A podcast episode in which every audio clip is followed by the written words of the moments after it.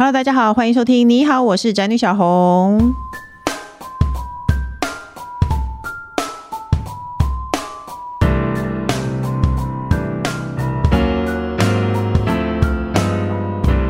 主题是婆媳这个世纪难题，今生今世应该是没有办法解开的吧？是的，大家最喜欢谈论的话题呢，就是婆媳问题了。男生可能不认同，可是我跟你讲，所有的太太凑在一起，大部分呢都是在说婆婆的闲话。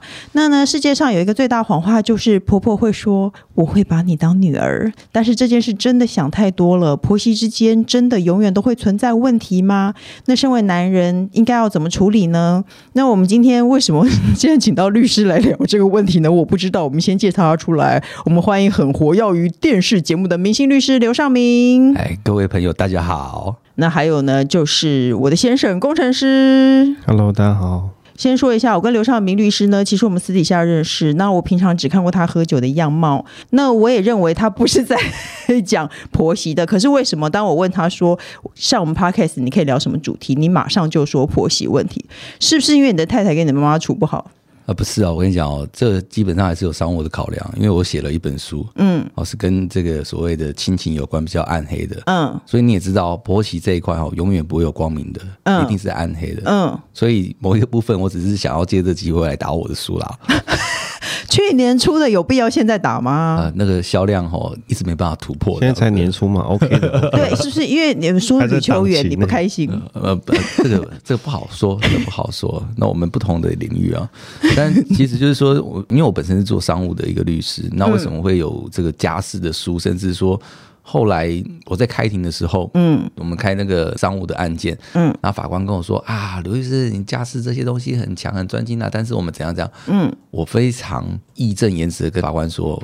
我是商务律师，嗯，我不是家事律师，嗯，但是就是因为这本书其实里面写了很多蛮精彩的故事，哦，然后导致于说到最后还会定型，所以说，呃，我一听到你问我说，哎，我们来做 podcast，我说啊，如果谈婆媳问题的话，太好了，我里面有很多的素材可以跟大家分享。不是因为你老婆常常，你真的很适合做律师，我已经拼命弯了好几个弯，想要逃离这个问题，你又把它拉回来。因为一般来宾听到这个问题都会对一下，然后想说我应该讲什么，可是你回答。太顺了，我 所以我要再绕回来。婆媳之间没有问题，这咬字够清楚了。可是你刚才说婆媳之间永远都是暗黑的，对啊，只要在拿石头砸自己的脚，暗黑的这个状况里面，婆婆看不到媳妇，媳妇看不到婆婆，就不会有问题。哦，那就是跟我家一样，我一年只见我婆婆一次。那一次多久？就过年的可能那两三天，两三天，那你辛苦了。因为我老婆跟我妈妈，她只见面就是两天一夜。嗯，那是我结婚的时候跟我老婆的一个协议，对，一个也不是我送给她的一个礼物。你看，哎、欸，你看这样还叫做礼物哎、欸？这律师太会讲话了。呃、是，这不是义务，我多少也是要再拿一点东西回来说，你看我对你很好，我给你这样子一个礼物。那这礼物拿出去才是蛮体面的啊！你看、哦，超体面。我跟你讲，你老婆如果说人家说我先生送我一个卡地亚的钻戒，或是我先生送我一台蓝宝坚尼，他说我先生送我，我一年只要见他妈两天一夜，我跟你讲，你老婆就省了。对，而且我们讲精确一点，是从那个前一天的下午四点到隔天早上的十点，其实还没满十二个小时。如果去饭店 check in 都是三点进去，十一点出来，你比那个还短呢。对，所以说我在外面可以一直应酬干嘛？其实是因为我有送这些礼物了。好糟糕！大家可以把这一集播给那个你的先生听，就是其实这是一个很棒的礼物。所以这一集的 TA 其实是先生。哦，太太，对，但是先生根本就不会听啊。不过，那你一直说你的书，你要不要介绍一下你的书的名字叫什么？哦，我书的名字是叫《暗黑亲情》。嗯，暗黑亲情的话，不是因为我皮肤比较黑了哦，嗯，就是因为我亲情应该是光明面，然后大家很多很温暖的。嗯，这本书里面完全没有任何温暖亲情的一面。嗯，啊，就是在这个亲情的这个光鲜的外表之下，里面有一些不愿意去提起，你很难去面对。例如说，你可能要跟你的兄弟姐妹诉讼，例如爸爸要告儿子，妈妈要告女儿等等之类的东西。嗯，所以很多人他其实呢，在亲情的表面之下，都会遇到情绪的勒索。嗯，那这本书呢，教你如何嗯来看待这些情绪勒索，甚甚至是利用法律的工具，嗯，在人家情绪勒索之前，用法律来保护自己。哦，OK，那我们现在直接转到主题，就是婆媳，因为不管在网络上啊或 Dcard 都有非常多的婆媳问题。有一题前一阵子非常的红，有一个案例，我不知道律师你有没有看过，就是他说他婆家共用一条毛巾，你有看过那个文章吗？我没有哎、欸。啊天哪，你真的没有在看，你都在喝酒哎、欸，你不不是，我都在钻研在法律的这个深渊里面。哦，工程师，你有看过这个文章吗？我也没有哎、欸。哦，所以男生都对这个文章没兴趣。王小姐，你有看过吗？也你也没有。我跟你讲，未婚的人对这个文章也没有兴趣，已婚的人全部都知道。OK，就是呢，她在她婆家呢，她就发现她婆家共用一条浴巾，就是全家公公婆婆、她老公、她她老公的哥哥、什么姐姐，全部都用同一条毛巾。洗完澡的时候，她就觉得天哪，实在是太可怕了。为什么会这样？这。是很难操作吧？这个怎么？因为大家不会一起洗澡啊，大家一定是轮流去洗啊。大家当然不会一起洗澡，但是比方说你第一个人洗完，用完浴巾他就是让你第二个人再擦那个。对，他就说没有关系，因为那时候身体是干净的。然后呢，他、哦、对，然后他最后发现呢，那条浴巾还可以洗澡后擦，然后洗完水果会把芭乐擦干净，然后漱口杯，所有东西都一起用，甚至连就是比如说他有一个煮饭的锅，他那个好像发展到第五集吧，他有一个他们全家人一起在煮。煮饭的锅，结果那个锅，他他小姑拿来煮月亮杯，你知道月亮杯是什么吗？不知道。月亮杯就是生理期的时候，有的人会用卫生棉，有的人用卫生棉条，然后现在有流行一种杯子，它像一个高脚杯，律师眼睛瞪得好大，它像一个高脚杯塞入你的下体。你就不用、啊、律师，你不知道这东西已经有点久了。对啊，这不是东西很久了。月亮杯 就是专门用来承接你的月经的东西。男生是比较知道飞机杯之类的。OK，我没有想要知道这件事情。可是她婆婆和老公的妹妹共用一个生理期的月亮杯，就算了，他们还用煮饭的锅去煮那个杯子，也算干净了。他们消毒了那个杯子。呃，对。那如果说遇到这样子的事情，我我们可以诉请离婚吗？我们要用什么理由？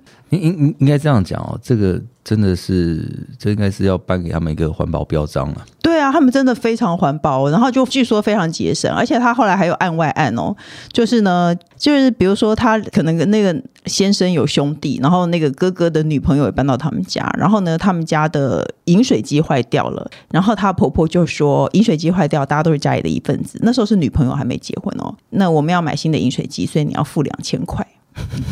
叫那个女朋友付两千块。对，他说，因为大家都有在用这个饮水机。那饮水机多少钱？我不知道，不管嘛。如果是二十万，可以啊。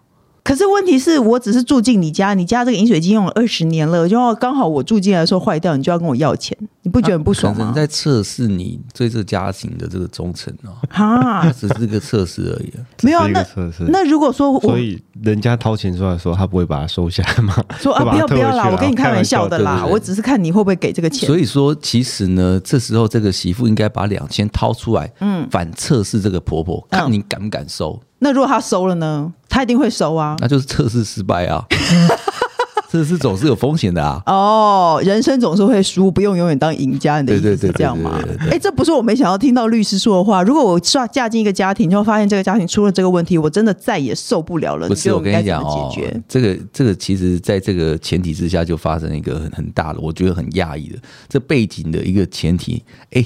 我今天嫁去这个家里面，发现里面有公公有婆婆，嗯，还有老公，还有老公他哥，老公他弟，嗯、还有老公他妹，然后老公他哥还有老公他哥的女朋友，嗯，全部人住在一起，嗯，在这样子一个家庭里面，人那么多不乱才怪，嗯，所以说当初他要去嫁进这个家庭里面，当然我一定如果是嫁娶之间，一定会去思考说那。嫁进去，我要住在哪里？当她在决定要嫁给这个老公的时候，发现要住在这里面的时候，其实她应该就要有准备，所会面临到这一些原本的既有的他们家族的一个习惯。可是未婚的人不会这样想，所以我我这样讲哦，就是说我一直秉持着一个原则哦，嗯，人多就会乱，嗯，哦，老婆跟这个老妈在一起。那真的是罪恶的乱源，嗯，所以说你只要人越少，嗯，假设我要嫁一个男生哈，我今天有 A、B、C 三个男生可以选，嗯，每一个男生背后其实应该都要有一个分数在，嗯，那你自己要去做一个评估啊。哦，家里人多了分数就低，多一个人就扣五分，对，然后毛巾可能比较少，只有一条，嗯，但是我觉得这个六个人共用一条毛巾哦，我实在很难理解，因为就像刚刚工程师提的，毛巾用了就湿，嗯，那湿了之后的毛巾怎么这个这个浴巾怎么用？对对啊，我也觉得大家都不能理解。万一有一天这个老公他哥哥带着这个毛巾出去外面游泳，那全家都不要洗澡了。哦，所以他不会做这件事情。可是问题是，如果今天也有当事人说，我这件事情我真的是受不了，我要诉请离婚，可以这样吗？啊，这个可以当做我们民法一零五二条第二项。嗯，好，其他的这个重大事项，他没办法好再继续经营婚姻生活，没有办法。哦，你可以说没有办法继续经营婚姻生活，因为我听说离婚要举例，我身边也有人现在在想要做这件事情，可是他发现他举不出很多例，比如说他觉得他先生冷暴力，他先生不跟他讲话。呵之类的，那可是他是其实是举不出例子的。可以啊，冷暴力不能这你看、哦，我要怎么样？我在家放那个收音机，然后录说我们十八小时内都没有讲一句话，这样吗？那应该是录音机啦，好，不是收音机。职、嗯、业病，职业病。嗯，今天哦，不管说你要说我我遇到是冷暴力也好，嗯、或者是性暴力也好，家庭暴力也好，嗯。我们都需要举证，嗯，因为法官他不认识两边的人，嗯，哦，他不认识老公，他也不认识这个太。太，然后这个世界上怎样的人最多？说谎的人最多，嗯，法官每天在法庭里面就是面对处理哪些是谎言，哪些不是谎言，嗯，所以说我们要去赢得一个官司，我们一定要有相关的证据，嗯，那我们收证呢会有很多的方式，你说冷暴力的这一块哦，如果呢你跟老公反映很多事情，嗯，好，那。反应之后，他就完全不理。嗯，那这些对话的部分哦，如果是都是用赖的这些有文字的，这都可以截取下来。哦，这都可以截取下来。嗯、或者说，你今天跟老公发生争执的时候，嗯，好，然后我们有去做一个录音，因为你其实已经受不了了，他已经是一个行为常态的一个模式了，你已经可以预见说，你跟他争吵上，他偶尔完全就不理你，或者是说，甚至是呃用那种冷暴力的方式在处理你这样。嗯那你也都可以做一个录音上面的一个收证，嗯，那积沙会成塔，嗯，所以说原本你这样子单一事件，人家觉得没有怎么样，但是如果哎、欸、你收集了这样子的一个事证高达三四十个的时候，哦，那就是一个相当可观的、可靠的一个证据了。哦，哎，我请教一下，因为我听说，就是如果要在法官面前认为这个证据是成立的，比方说录音是需要双方都同意。有这个事情不能透露哦，不用啊，不能透露。我没有透露，我哪有透露？我在录我自己这声音，我怎么会透露？只是你的声音刚好跑到我声音里面的对话里面啊。啊，所以我今天如果录音的内容里面有包含我自己。我在录我自己，我必须为我自己讲的这些话去做一个证据上的保存，这没有所谓的一个不需要取得对方同意哦。但是呢，如果放在他的车上，想要录他跟别人，这就不行。好，假设你看我们现在在这个录音室里面，嗯，外面有人用设备在录我们四个人在讲话，就不行，那就不行。哎，那我如果想要录车上，我怀疑我老公在车上跟别的女人出去，我要录车上的话，我该怎么样才可以保护我自己？我在你面前回答这个。嗯，没问题，你就拿那个，我教你，这个我教你，你你没有看电影哦，你就拿那个啊，行车记录器拔出来就好啦。如果他车上没有行车记录器，我想要去录。通通常哦，嗯、这个版本我们在法院上遇到版本就是，老婆不小心遗失了录音笔。神经病又不小心按了 play，这样，然后乘客不小心屁股又压到了那个录音键，这、哦、这个都是这个呃一般的说辞。就算就算他是不小心压到好了，就算这些巧合都成立好了，可是他还是没有你自己的声音啊，这种证据可以被接纳吗？他意思说他是无心不小心录到的。你看哦，法官是审判的人，嗯，对，他原本是一张白纸，嗯，那白纸已经上面就被泼满了脏东西了，嗯，那白纸再也不会是白纸了，嗯，那所以说法官开始，法官他自己是人，他会有人性，他会觉得说，啊，你这个就是偷吃，偷吃。哦，所以说呢，我可能会再拿其他的东西出来的时候，嗯、他心里面已经先射箭在画靶，嗯，纵使呢，你射这个箭呢。有点品质上有点问题，嗯，但是呢，不会去影响到那箭已经中靶心的这个事实。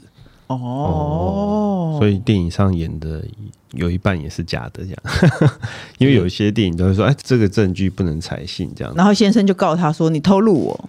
啊，是没错啦。嗯，我们也欢迎告来告去，一定要告来告去，不然我们怎么生活啊？哦，所以你也欢迎大家告来告去。我欢迎大家主张自己的权利啊。当律师这么多年，你有没有遇过比较离奇的家事案件？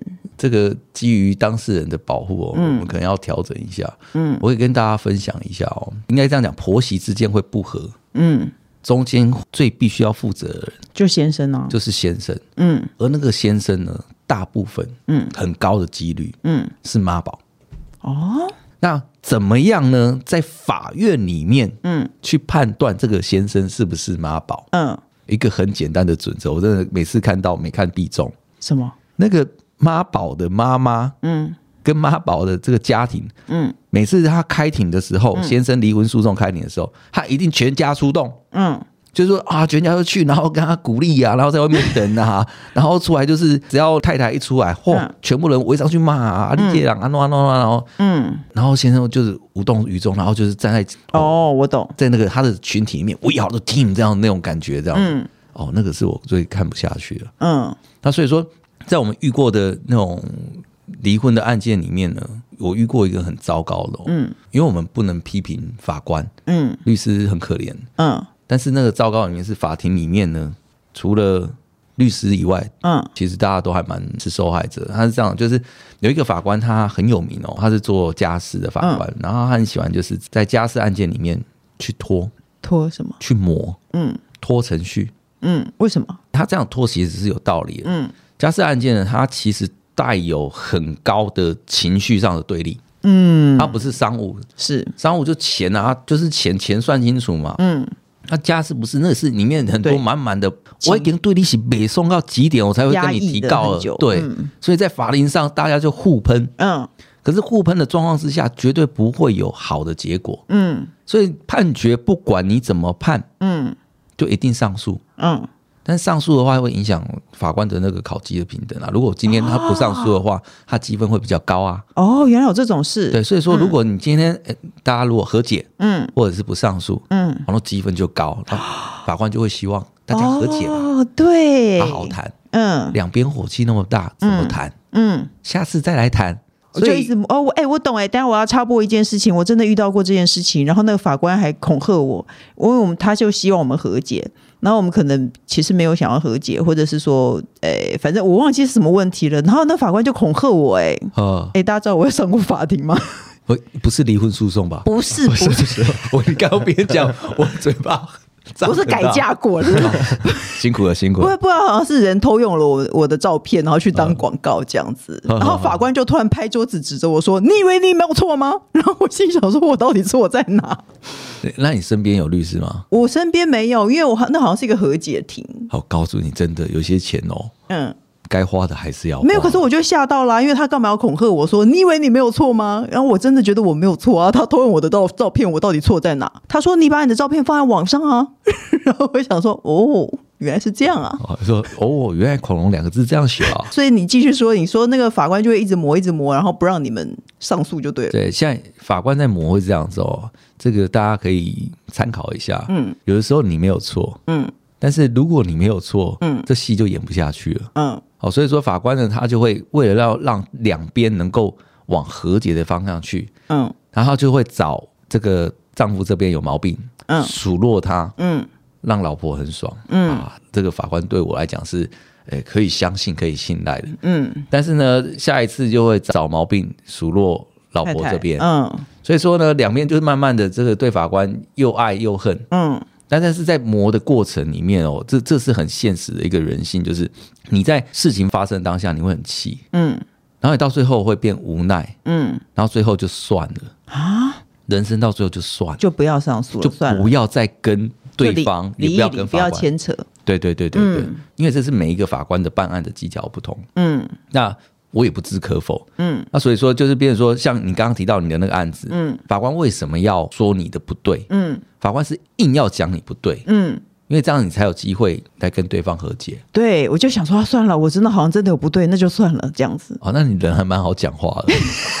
因为你突然被这样啊，像电视剧的场景你突然被说，你以为你也没有错吗？这样我就会吓到啊，因为毕竟他是法官啊。所以说，就是像法庭里面会遇到一个状况，就是说，如果你没有带律师进去的时候，嗯嗯。法官他有法律知识上面的一个优势，嗯。他常常就会说用他法律知识上面优势去达到他想要达到的目的。嗯嗯哦，OK，那接下来我们还有一个故事哦。这个故事我也看过，我相信在场另外三位都没有看过，因为是男生和未婚的女性，就是为了庆祝大哥大嫂返家嘛，然后娶了公婆就去他家，然后公婆因为尿急，他就上了主卧室的厕所，然后媳妇就超赌烂。据说我我记得我看到那个新闻是媳妇就回娘家了，然后不愿意回家，然后哥哥也觉得丢脸吧，我在猜，哥哥也不不去劝他，还说你要回去跟我妈道歉。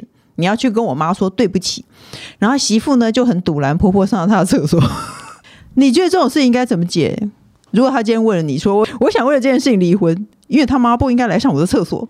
我建议这个媳妇哦，嗯，千万不要提起诉讼。嗯，为什么这件事情是不行的、不成立的？第一。如果你提起诉讼的时候，陈审的法官是女的，嗯，你死定了哦！你不尊重婆婆，这婆婆去去上去上个厕所又怎么样？没有可能，法官是一个讨厌婆婆的媳妇吗？呃，他们年纪大了哦，媳妇都会变婆婆了。哦，你这是说法官通常很少年纪小的？家事庭的法官比较少哦，不是年纪大，是比较有智慧。嗯。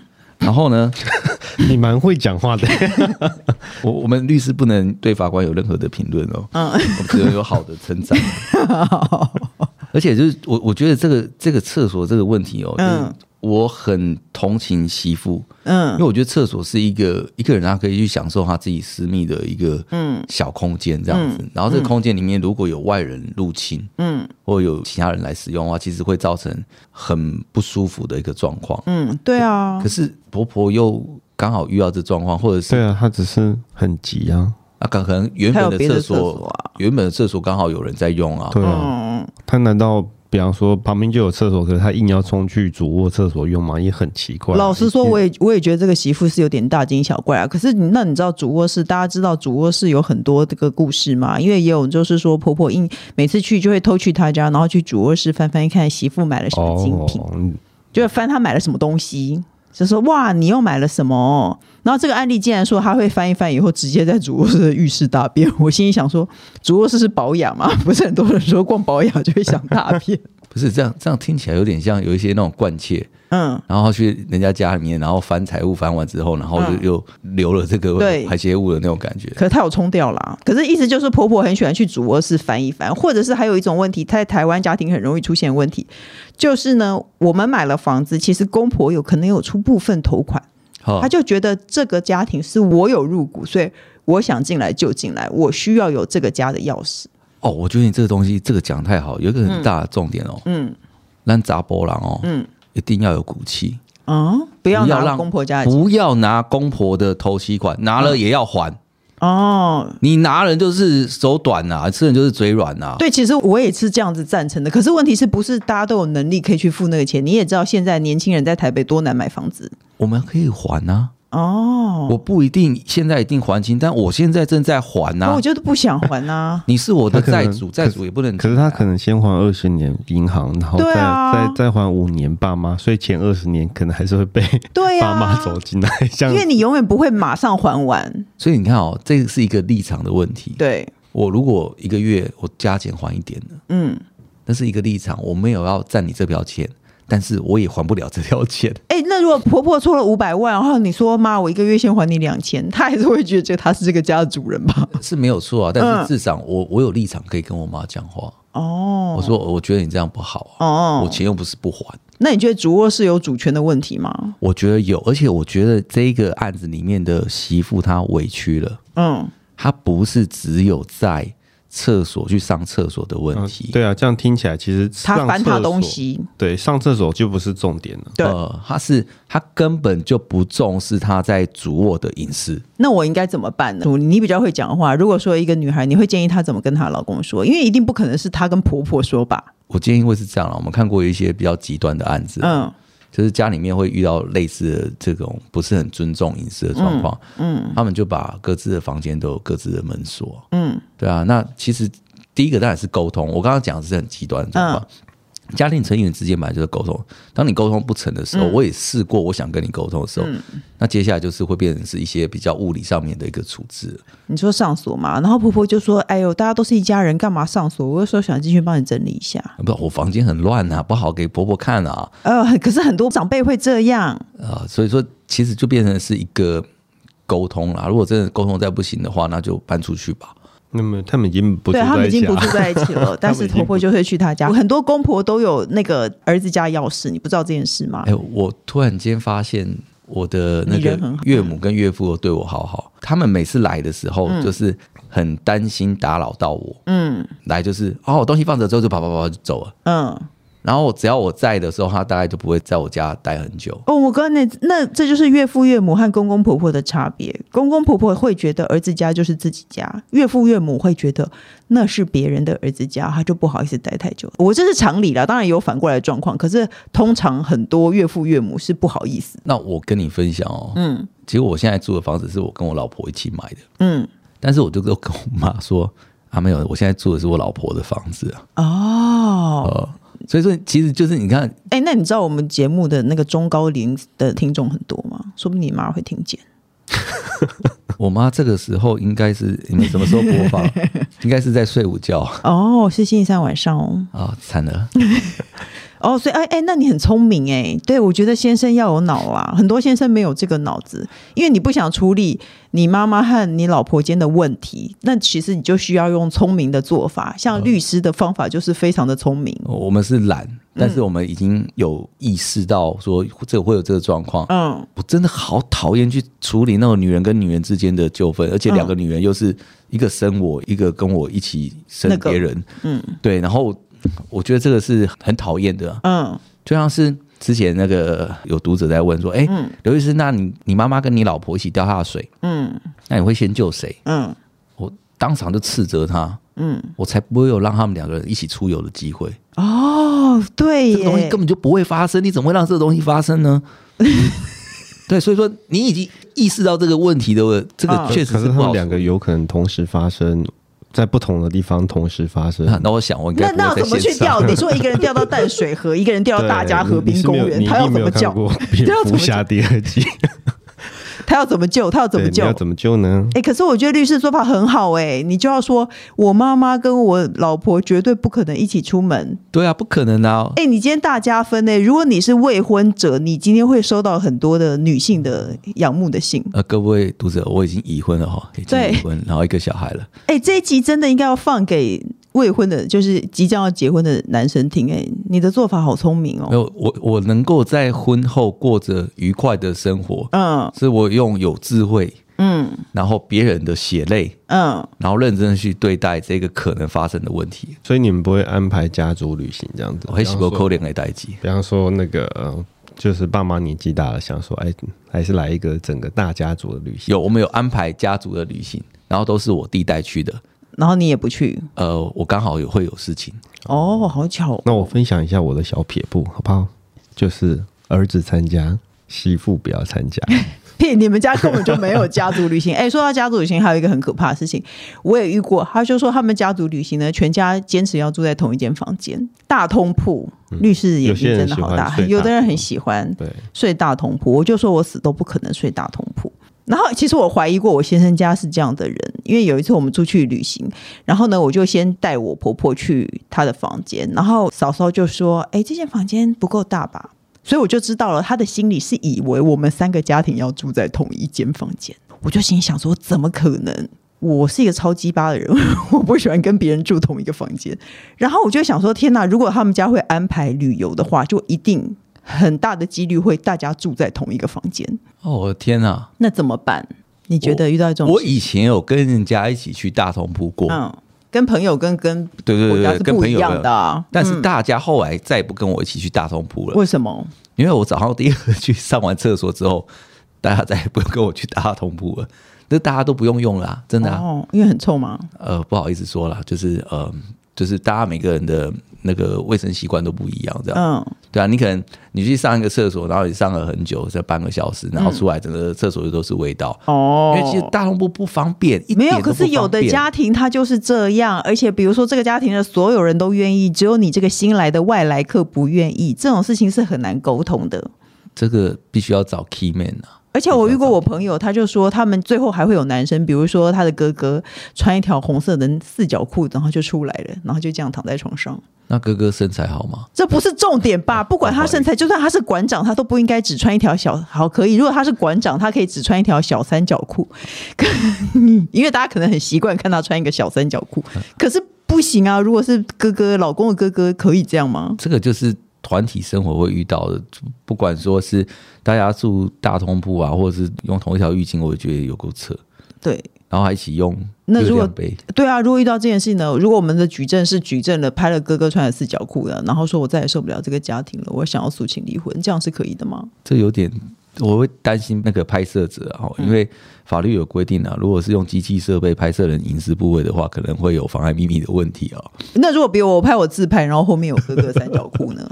那当然另外一件事啊，就是说，其实这个都是收证的一个部分啊。就是说，在民法的规定里面呢，一零五二条它有列了非常多的事项啊，要符合这些事项才能够离婚。嗯。但是它有一个盖瓜的事项，这盖瓜的这个事项呢，从以前是很严格的。嗯，哦，以前我们刚刚提到说什么去睡大通铺啦，共用一条毛巾，要去用这个理由去申请离婚，以前是不可能，嗯，那不可能。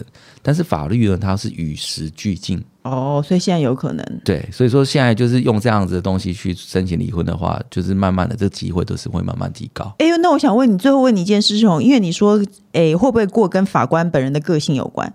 那万一那个法官也是一个爱睡大通铺的人，所以你就失败了。你失败以后，你有可能换一个法官再处理这件事吗？人生就是这样哦，人生会有遇到有风险的事情。嗯。但是法律它不是那么的绝情，嗯，如果你遇到一个睡大红布、喜欢大红布的法官的话，然后判了之后，你可以上诉啦。哦，你就去上诉。所以，所以上诉一定不会是同一个法官吗？上诉会在另外一个法院，然后一定不会是同一个法官。哦，对，所以说，如果你的人生这么衰，连续遇到两个爱睡大通铺的法官，对，那那你也只好认了啦。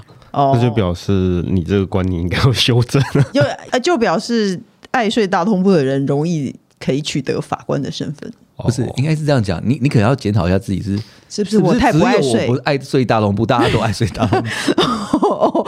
OK，要检讨自己就哎，我们最后结语是希望律师告诉我们说，怎么样能让婆媳关系平和一点。可是律师刚刚一开头就说了，就是不要让他们见面。可是毕竟这是很难很难万中选一的。那你觉得还有什么？除了不见面以外，如何能让婆媳关系更和平，减少摩擦呢？我觉得是这样哦，人哦，他最担心的，而且害怕，而且不安的。嗯是不确定感，嗯，啊，如果今天见面呢，嗯，是一个不可避免的，嗯，但你可以跟你老婆沟通，你可以跟你老妈沟通，这个见面我们就是见多久，嗯，你就是忍多久，你已经知道那个隧道尽头就在这么远，嗯，那你也许现在看不到光芒，但是你知道我按照这样子的速率，我多久之后就可以出过这个隧道，你就不会那么的不安，哦，就约去 motel 两个小时就得退房。你举的例子还蛮新颖的哦，就你约去一个有时间就会被赶走的地方啊。对对对，就变成说，如果你可以让老婆知道说你只要忍到多久，而且你必须要去遵守你的承诺，嗯，其实那个关系的经营上面，大家都会愿意互相忍耐，因为你你知道你只需要忍多久，嗯，但是当你不知道你要忍多久的时候，那很多可能一些负面的东西摩擦就会跑出来了。哦，哎，我哎，那我觉得这个方法是对的，这个方法是很正确的，因为我真的世人普遍认为我有婆媳问题，可是其实我真的没有，因为我很少跟婆婆见面，然后我也知道我一年就是见那么过年的两三天，对，我完全知道这件事情，所以其实我跟我婆婆没有什么问题，我跟她一点都不熟。而且你只要努力这两三天，嗯，你就会有换得一整年好媳妇的形象，嗯，这投资很好啊。哦，OK，结果突然那个病例增加，然后大家都锁在，因为这边又不是大陆，大家封城，然后封在就就只能在那边吗？就完蛋了。好了，那我们节目还有一个最后一个单元叫做“笔友青红灯”，我们要一起解决网友的问题。他说：“我和老公交往加结婚已经十年了，没有小孩。我老公原本性需求就不强，他说一个月大概两次左右，近一年半。”更是两三个月一次。我确定老公不是 gay，也没有外遇。老公今年三十五岁了，这样的频率是不是太少了呢？我有主动邀约过，但是老公回复说下次吧。渐渐的，我发现自己有欲望，但也不想和他上床了，怎么办才好呢？他是燃烧的小梅。律师有遇过这种问题吗？哦，哎，我没有。我不是说你自己啦，你不用这么紧张。我看你的表情，你好像觉得我在问你个人呢。不是。你说我有没有这个问题？因为这里面有好几个问号，我不知道我要问 回答哪一个问号。你是说次数太少？哦，不是说不想跟他上床，是不是？他不，他也不想跟老公上床。他一开始的问题其实是老公次数很少，呃，近一年半更是两三个月一次。因为我觉得应该是这样，我们举一个比例啦，我们每天都要吃饭，嗯，可是我们每天如果吃的饭菜色都是一样的话，很久你可能也不会对于吃饭这个事情会有。很期待或者兴奋哦，甚至可有可无。那要换什么饭呢？就换个菜色吧。比如说，又要 cosplay 了，呃，要 cosplay 吗？换地方，换他换菜色。对，换菜色啊！不要换餐馆，换餐馆又要找律师哦。哦，不要换餐馆。可是他主动邀约老公说下次，哎，要是我会咽不下这一口气。这种人生哦，不要意气用事。嗯，我思考一下，是不是老公有邀约你的时候，你也说下次？嗯，但是你是无心的说下次。哦，然后可能老公就放在心里面。嗯、我觉得说，如果有机会可以大家好好的喝两杯酒，嗯，哦、然后情绪放松一点，嗯，对，然后好好来聊这个事情，我觉得也就挺不错的了。哦，所以你没有遇过真的因为这个事次数太少觉得不对劲？哦，有啊，当然有啊。到最后就是怎么办？不是不是我遇到，是我的案子。你很你很担心别人怀疑你，我们没有这样想。我我的脸已经够黑了，好吗？因为就是变成说，在民法里面哦，他可以离婚的还有一条，嗯，这个是民法第九百九十五条，嗯，我们叫救救我，嗯，因为是不能行房，嗯。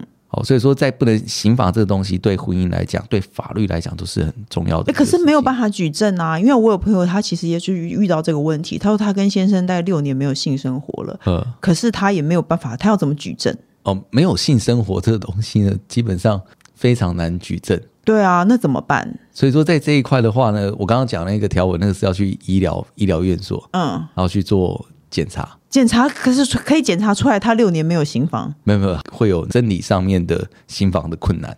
哦，你是说他不行？嗯，没有没有，可是他觉得他老婆，可是他不是不行，他是不想。对啊，他是不想，不想，甚至是不要。嗯，那如果是这样子的状况之下，他会是成为可以离婚的一个理由之一啊。可是不能举证啊，因为这个举证上面会变成一个很有趣的地方。